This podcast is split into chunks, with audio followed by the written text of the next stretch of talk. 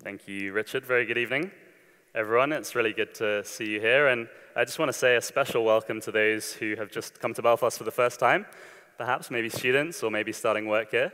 Uh, it's really, really good to have you at Crescent tonight. And we'd love you to join us afterwards. Uh, we're having some food out the back. And then obviously next Sunday, uh, we're having a, a young adults lunch. I think I still fit in that category of young adults, so I will be attending. I just sneak it now, though, I think, unfortunately. Um, but yeah, it's really, really good to see you. We're going to start with just saying a word of prayer, and then we're going to read our passage today, which is First Samuel chapter four, and going into chapter five as well, actually. Uh, so if you have a Bible with you, it'd be great if you could open up to that passage. But let me just turn to God in prayer before we read. Heavenly Father, as we turn to your word now, we realize that your word is living, it's active, uh, it is sharp. Uh, Lord, but ultimately you want to change us through it, Lord. We realize that is uh, what you want to do through your word. You want to change us, you want to mold us, uh, and shape us into the people you'd have us be. So we ask, Lord, that as we uh, hear from your word, we might be ready uh, to be changed by your Spirit uh, through the power of your word. We ask in Jesus' name. Amen. So First Samuel chapter four and verse one. And the word of Samuel came to all Israel. Now Israel went out to battle against the Philistines. They encamped at Ebenezer, and the Philistines encamped at Aphek. The Philistines drew up in line against Israel, and when the battle spread, Israel was defeated before the Philistines, who killed about four thousand men on the field of battle. And when the people came to the camp, the elders of Israel said, "Why has the Lord defeated us today before the Philistines? Let us bring the ark of the covenant of the Lord here from Shiloh, that it may come among us and save us from the power of our enemies." So the people sent to Shiloh and brought from there the ark of the covenant of the Lord of hosts, who is enthroned on the cherubim. And the two sons of Eli, Hophni and Phinehas, were there with the ark of the covenant of God. As soon as the ark of the covenant of the Lord came into the camp, all Israel gave a mighty shout so that the earth resounded. And when the Philistines heard the noise of the shouting, they said, "What does this great shouting in the camp of the Hebrews mean?" And when they learned that the ark of the Lord had come to the camp, the Philistines were afraid, for they said, "A god has come into the camp." And they said, "Woe to us, for nothing like this has happened before. Woe to us, who can deliver us from the power of these mighty gods? These are the gods who struck the Egyptians with every sort of plague in the wilderness. Take courage and be men, O Philistines, lest you become slaves to the Hebrews, as they have been to you. Be men and fight." So the Philistines fought, and Israel was defeated, and they fled every man to his home. And there was a very great slaughter, for thirty thousand foot soldiers of Israel fell. And the ark of God was captured, and the two sons of Eli, Hophni and Phinehas, died. A man of Benjamin ran from the battle line and came to Shiloh the same day with his clothes torn and with dirt on his head.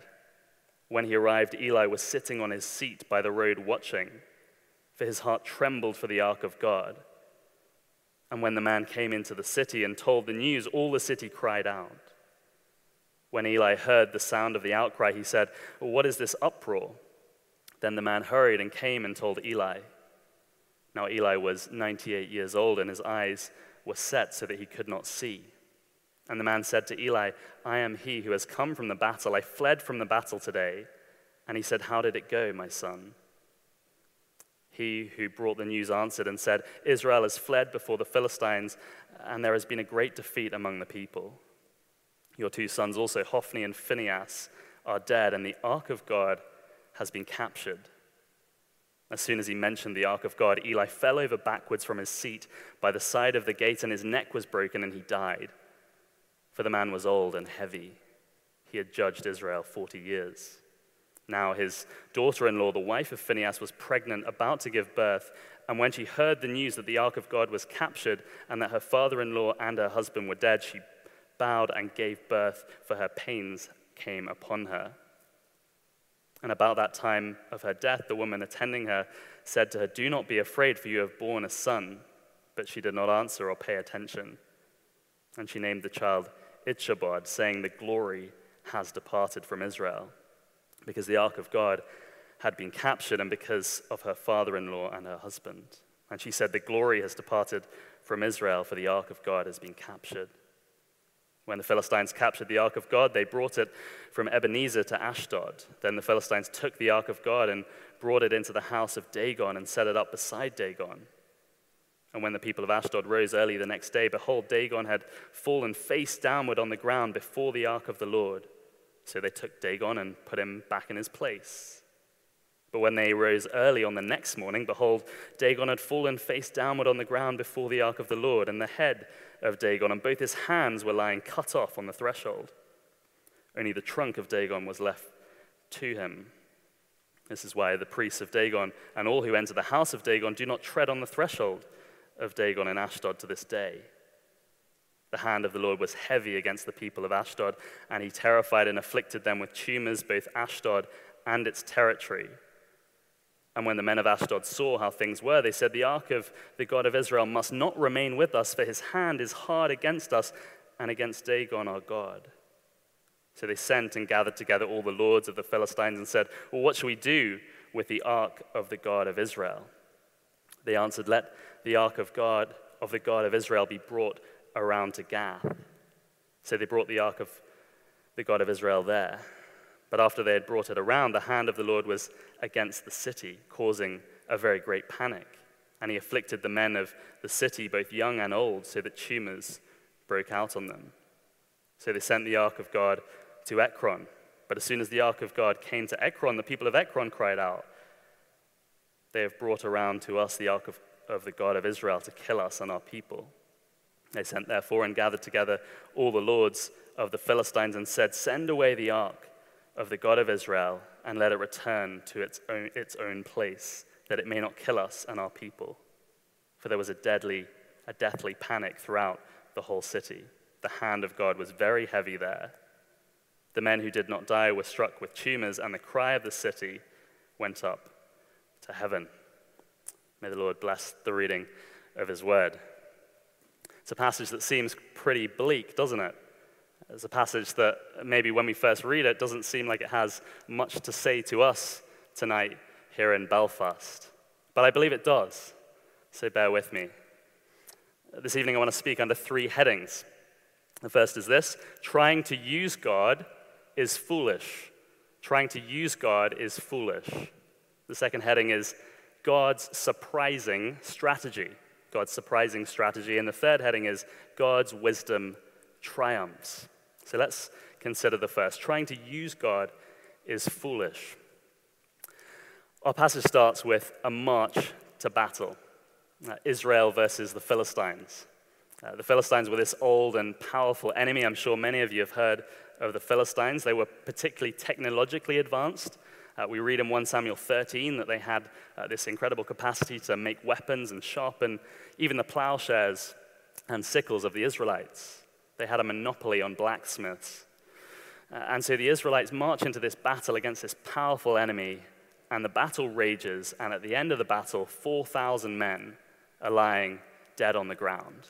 It's a massive, catastrophic loss, especially when you consider that three thousand people were killed in nine eleven, and we think of that as an almighty tragedy. four thousand lie dead. And the surviving Israelite soldiers, they return to their camp forlorn, and they say, why did the Lord bring defeat on us today before the Philistines? Why did the Lord do that? And that question reveals so much, I think. Because they assumed that God would win their battles, and they assumed that their defeat was a result of something deficient in God rather than something deficient in them. And last week when Jim spoke to us, uh, we heard about the state of the nation of Israel at this time. Uh, these guys were treating God appallingly. The priests uh, were power-hungry, greedy men. Uh, and we heard about their weak father, Eli. Hophni and Phinehas, Phinehas his sons, uh, they were scoundrels, we read. They had no regard for the Lord. Suppo- they, they were supposed to act as guardians of the things of God. Yet they treated their role as a way to accumulate wealth and power and influence. They treated the Lord's offering with contempt, we read in chapter two. They took meat that should have been offered up to God, and they gluttonously indulged themselves. And not only that, they slept with some of the women who served at the entrance to the tent of meeting. Such was the perversion and darkness of their hearts. They sought to use their religion as a source of power and control. And when we think of the world, we can probably think of people like that who use religion for power and control, as a tool to get what they wanted, a lucky charm to bring them success. And that explains the response to Israel's initial defeat. In verse three, look down at that. If you've got the passage open, it says this: "Let us bring the ark of the Lord's covenant from Shiloh, so that he may go with us and save us from the hand of our enemy." So the people sent men to Shiloh, and they brought back the ark of the Lord Almighty, who is enthroned between the cherubim. Do you see that, how the text, how the author of the text emphasizes the honor of the ark, the glory of the ark, the ark of the Lord Almighty enthroned between the cherubim? This was God's throne on earth. Professor David Gooding puts it like this: the place of the presence where God, the living God, designed to dwell and presence himself among the Israelites. The transcendent Lord, maker of heaven and earth, condescended to come down to our planet and presence himself on the cherubim that were upon the mercy seat, upon the ark of the holiest of all the tabernacle of Israel. All the holiness laws of the tabernacle begin to make sense in the light of this reality. I think that quote gives a little bit of a sense of the significance of this ark. This, this box, if you like, was given significance because God designed to dwell there, to presence himself amongst his people. Yet how do these guys treat it? How do the Israelites treat it? Well, they, they treat it like a cheap toy, like a mascot, like a lucky charm. And that was a really, really foolish move. It was so unworthy, it was so profane. Yet as I thought about it, I thought at times that is such a relatable move. Because as Christians, we're prone I'm prone to treat the God who created us, who created the universe, a bit like we treat a waiter in a restaurant. Or maybe usher him over when we need him, but for the rest of the time, we, we're quite happy doing our own thing. We disregard him most of the time. Maybe another analogy is like a, like a genie in a bottle. That's, somehow, that's sometimes how we treat God. We'll, we'll rub the bottle when we need a wish granted. When it's exam season, maybe, things are getting a bit stressful, or when we have a doctor's appointment, or when the job is getting stressful, when we want to know what to do or where to go, but, but most of the rest of the time, it's just nice to know that we have the bottle, just in case. And as I thought about that, I, I looked into st- some statistics, and it turns out it's not just Christians who behave like that. In fact, there was a poll carried out back in twenty eighteen that found that over half of U K adults pray. Even twenty percent of those who said they were not religious at all admitted that they prayed. It's really interesting, isn't it? That desire to pray when times get tough. But human beings like to do that with God. They like to put God in a little box, a little safe box, and then take him wherever they'd like to go. And this passage tells us that is a foolish thing to do. God will not be treated like that. And so the Israelites carry the ark onto the battlefield. And walking alongside it, in pompous fashion, are those two scoundrels, Hophni and Phinehas. And they were experts at this, right? They knew exactly how to leverage God for their own advantage, leverage religion for their own advantage. And here they are doing it again, walking alongside the ark, carrying it out onto the battlefield. How could they possibly lose? They've brought God to the battle. And the people shout loud, and the ground shakes, and the Philistines are terrified because they know about this God. They know about the Lord. They know he can do great and mighty things. In fact, they did it themselves. They carried their own idols onto the battlefield. They knew that, or they, they believed it could be an effective strategy. And the battle rages, and what happens in the end? Well, thousands upon thousands lie dead. To put it in context, on the first of July nineteen sixteen in northern France, the Battle of the Somme began. And it became the bloodiest day in British military history. There were fifty-seven thousand four hundred seventy casualties, and among them nineteen thousand two hundred forty dead. And that, there was one death every five seconds. Such was the heat of the battle. And in this second battle with the Philistines, the Israelites lost thirty thousand foot soldiers. Eli's sons, Hophni and Phinehas, lay dead. And the most shocking thing of all, the Ark of God was captured. The Israelites had treated God's glory, God's weighty presence, cheaply. Their priests had defiled themselves and made a mockery of God's law. They tried to use God. They'd abused the Lord Almighty. They had no appreciation for who he is, for his character, for his kindness, for his majesty. And God said no. He wouldn't tolerate that wickedness any longer. And that day, thirty thousand fell. Trying to use God is foolish. And a messenger ran back to Eli, the high priest, to tell him the news. And upon learning that the Ark of God was captured, we read that he fell off his chair, and his neck was broken, and he died. The thing that shocked him the most was the Ark of the Lord was captured. That was the moment, did you notice in the text, that he fell off his chair?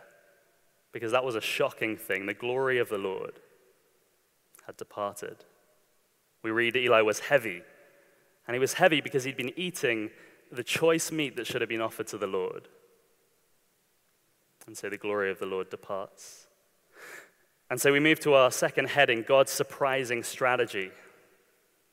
Look down at verses nineteen to twenty-two. Here we read a tragic account of Eli's daughter-in-law, the wife of Phinehas, and she was pregnant and near the time of delivery, and upon hearing the news that Eli and Phinehas were dead, she went into labor and died. And as she died, the midwives urged her not to despair. They said to her, "You've given birth to a son." I'm trying to hold out some hope to her. Look, there's hope. But she doesn't even have the energy to respond. It's a horrible, horrible scene, isn't it? All she, all she has the strength to do is name the boy Ichabod, saying the glory had departed, has departed from Israel, for the Ark of God has been captured. Ichabod, a name that no one would ever want to name their child. No glory. It's a dark name. It's a hopeless scene. But here was a woman who understood the significance of what was going on here. Because the thing that distinguished Israel from all the nations around them was that the very presence of God dwelled among them. God gave them value and worth and distinctiveness, purpose, hope. But God's throne, the ark, was gone. His glory had departed. And the darkness of a world without God is unparalleled, isn't it? I think we get glimpses of it, don't we, when we look around us and we see people living lives completely cut off from God. Ultimately, when we live like that, when we live like the world is a materialistic place with no God, meaning evaporates, it dissipates, doesn't it? And a world without God is exactly what hell is like. And the scene cuts away from this dying mother, and we focus in on the enemy camp here. And it's a bit like those scenes in Lord of the Rings where, where it cuts away from the Shire and the nice hobbits and all this stuff, and it cuts to Mordor and to these horrible creatures in the enemy camp. And we see the ark being carried alone into the darkness of the enemy camp, into this pagan temple. God's throne being manhandled and positioned alongside this idol Dagon. And it seems like the ultimate humiliation, doesn't it? It seems like God has lost control of this situation, and the powers of darkness have triumphed. Yet this is God's surprising strategy. You see, God could have sent lightning bolts from heaven or hail or an angel of death and zapped his enemies, destroyed the Philistines in a moment for their wickedness. But instead, he allows himself to be captured. He gives himself over to his enemies to let them do their very worst. And he goes into their stronghold alone and allows himself to be humiliated. And I wonder if that strategy sounds familiar. As I thought about it, I thought of a scene from The Lion, the Witch, and the Wardrobe by C S Lewis, and I just want to read a little extract from that now. Uh, the scene is when uh, the, the lion Aslan hands himself over to be killed by his enemies. And it says this, Lucy and Susan held their breaths, waiting for Aslan's roar and his spring upon his enemies, but it never came. Four hags, grinning and leering, yet also at first hanging back and half afraid of what they had to do, had approached him. Bind him, I say, repeated the white witch. The hags made a dart at him and shrieked with triumph when they found that he made no resistance at all. Then others, evil dwarves and apes, rushed in to help them, and between them they rolled the huge lion over on his back and tied all his four paws together, shouting and cheering as if they had done something brave, though had the lion chosen one of those paws, could have been the death of them all. But he made no noise, even when the enemies, straining and tugging, pulled the cord so tight that they cut into his flesh. Then they began to drag him toward the stone table. Stop, said the witch, let him first be shaved. Another roar of mean laughter went up from her followers as an ogre with a pair of shears came forward and squatted down by Aslan's head. Snip, snip, snip went the shears, and masses of curling golden, curling gold began to fall to the ground. Then the ogre stood back, and the children, watching from their hiding place, could see the face of Aslan looking all small and different without its mane. The enemies also saw the difference. Why, he's only a great cat after all, cried one. Is this what we were afraid of, said another, and they surged round Aslan, jeering at him, saying things like, puss, puss, poor pussy, and how many mice have you caught today, cat, and would you like a saucer of milk, pussums? Oh, how can they, said Lucy, tears streaming down her cheeks, the brutes, the brutes. For now that the first shock was over, the shorn face of Aslan looked to her, braver and more beautiful and more patient than ever. I think that's a really striking extract. A preacher called Jonathan Edwards once wrote a famous sermon entitled Sinners in the Hands of an Angry God, and an American preacher inverted that title and talked instead of God in the hands of angry sinners. And that second title is surely much more faithful to the character of our God. You see, our God is Aslan-like. And in the capture of the ark, we see a foretaste of the Lord Jesus Christ. We see God's presence in human flesh in Christ. And how do we see him behave in the face of the powers of darkness? It's a hymn we're going to sing at the end called Come and See, and it says this, come and see, come and see, come and see the King of Love, see the purple robe and crown of thorns he wears. Soldiers mock, rulers sneer, as he lifts the cruel cross. Lone and friendless now, he climbs towards the hill. I think those words are incredibly poignant, aren't they? When we think of the Lord Jesus surrounded by his enemies, the mockery, the scorn, carrying that cruel wooden cross towards Calvary, his back plowed up with the furrows of flogging, a thorny crown plunged into his head, painfully stumbling along that lonely road. And when we think of him hanging alone in the darkness, crying, my God, my God, why have you forsaken me? It appears a desperate defeat, doesn't it? Imagine Satan's forces were gleefully rejoicing, just like the Philistines would have been. What a victory they thought they'd won. But this is the way our God operates, isn't it? This is God's surprising strategy. And so finally, to my last heading, God's wisdom triumphs. In Colossians two and verse fifteen, we read of Christ's victory. It says, and having disarmed the powers and authorities, he made a public spectacle of them, triumphing over them by the cross. You see, Satan's forces weren't rejoicing for long. Because in giving himself over to his enemies, Christ won the greatest of victories. He disarmed and publicly shamed the powers of darkness. He loosed their grip on humanity and exposed their weakness and lies. Satan can no longer accuse us as Christians because all our sins are forgiven in Christ. Our debt has been taken away, nailed to the cross. And those are precious truths, aren't they, that, that warm our hearts as Christians. God's victory through apparent weakness. That's how God operates. God's wisdom triumphs. And so in First Samuel five, the people of Ashdod, they rise the next morning and they go and check on the ark in Dagon's temple. And Dagon is flat on his face, on the ground before the ark of the Lord. And so it's kind of a tragic scene, isn't it? They've got to prop him back up again. How embarrassing. They prop Dagon back up before the ark. And it's probably just a one-off, they think, they hope. But the next morning, they get up and they go back to the temple again. And Dagon is in the same position, flat on his face. And this time, his head's missing and his hands have been broken off. The removal of his hands demonstrates his lack of power in his head, his lack of wisdom. And how embarrassing to have to stick his head back on to worship him. What kind of God is that? The foolishness of idols. God is teaching us uh, and teaching the, the pagan Philistines a lesson that, that our culture would do well to learn here. And, and it's this, that idols always fall. Think of Hitler's Germany or the Soviet Union, the, the idolatry of nationalism and socialism, gone, utterly destroyed.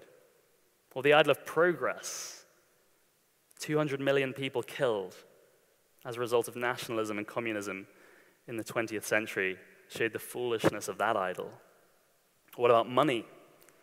Well, the recession of two thousand seven to two thousand nine showed us how quickly that can topple, how fragile that idol is. What about democracy and capitalism? Well, the United States isn't in a great place at the moment, is it? What about the idol of sexual freedom? Well, there's so much that can be said on that. We could do an entire series on it. But the, the fighting, even at the moment, within the L G B T movement demonstrates the fragility of that idol. The L G B doesn't sit at all comfortably with the T. Uh, and what's more, there's now a growing detransition movement within the transgender uh, movement that's, that's comprised of those who want to reverse their transgender identification. And I believe that future generations will, will look back aghast at what we've done to children in the sphere of gender. Ultimately, no idol will stand. Everything will fall before the Lord Almighty. Islam, Buddhism, Hinduism, humanism, whatever it is, all will be exposed. Their heads and arms will be removed, and God alone will be left standing. And so on a personal level, I think it's important to ask ourselves, what are we worshiping? Are we worshiping false gods? Are we worshiping things that will topple, that will fall? As well as destroying Dagon, the Lord brought devastation on the people of Ashdod and its vicinity. He afflicted them with tumors, and in doing so, he showed the Philistines, these powerful people, just how vulnerable they were. It seems a tiny virus spread from Philistine to Philistine. These guys who could raise an army that would kill thousands couldn't stop a little virus from spreading throughout their community. They were vulnerable, and God wanted them to know it.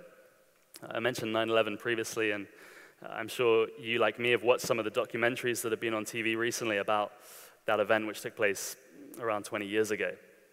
And that day is etched into my memory. I was only eight years old, but I remember leaving school, and I remember going to the bus stop to meet my mom, and, and I remember her telling my brother and I that something had happened in, in America. And I remember going and watching on T V as, as smoke billowed from these towers. I didn't fully understand it, but I knew it was significant. And that was a momentous day, a monumental event. America, seemingly so strong and powerful, was under attack. It, it realized its vulnerability, didn't it? Our modern world wasn't the safe place that we maybe thought it was. Sudden and deadly violence could strike at any moment. The sinking of the Titanic at the beginning of the twentieth century had a similar impact on society, as has the pandemic recently. And the Philistines realize their vulnerability, and they start freaking out. They're moving the ark from city to city, trying to get rid of it, hoping the plague will end. And a proud and powerful people are brought low. But one thing that struck me as I read it is their response wasn't to cast Dagon aside and worship the Lord. It was to move the ark from place to place, exactly the same thing that, that the Israelites tried to do with God at the moment, leverage him for their own advantage, move him about to do their will. They do exactly the same thing. They'll do anything else but bow down before the true and living God. And that sounds like our society as well, doesn't it? Let's try and figure this out on our own. Let's use our own wisdom and strength, but we'll never bow down. And so, to close, God himself has been the witness to the pagan Philistines, the pagan nations, the witness that Israel failed to be. Israel's religious hypocrisy was exposed and judged. They treated the holy and majestic God like a cheap, lucky charm, and they'd experienced the tragic consequences of that. This was a lesson they needed to learn. And God himself went alone into the enemy stronghold. He showed the Philistines the futility of their idolatry and their vulnerability. God's wisdom triumphed over the powers of darkness. Christians, may God help us never to treat his glory lightly. May we be taken up with his wisdom and his willingness to face humiliation and shame in order to secure victory.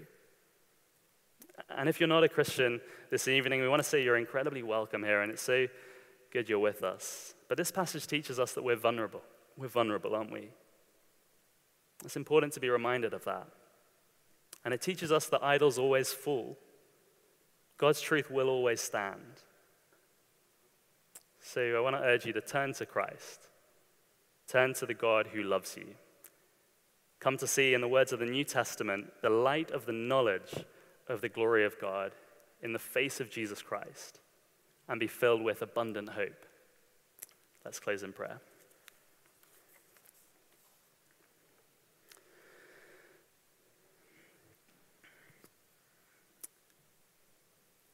Our Father, help us never to treat you like a lucky charm or like a genie in a bottle. Heavenly Father, help us never to treat your weighty glory lightly. Thank you, Father, for showing us the danger of using religion as a tool to get what we want, to build power or establish control. Lord, please keep me from that, keep us from that. Lord, may we give you the honor that you deserve. May we work out our salvation with fear and trembling. But thank you, Father, for your surprising, subversive strategy, for your willingness to face humiliation and loneliness in order to secure victory. And Lord, we see that most clearly in the Lord Jesus Christ, who walked that lonely road to the cross, who faced mockery and scorn, and who died in our place to win a great victory over the powers of darkness so that we might be welcomed into your family, Lord.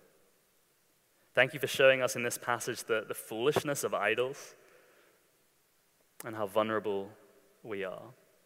Lord, we cast ourselves on you. We turn to you, the God who loves us enough to die for us. And we see the light of the knowledge of the glory of God in the face of Jesus Christ. And so we're filled with hope. We pray in Jesus' name. Amen.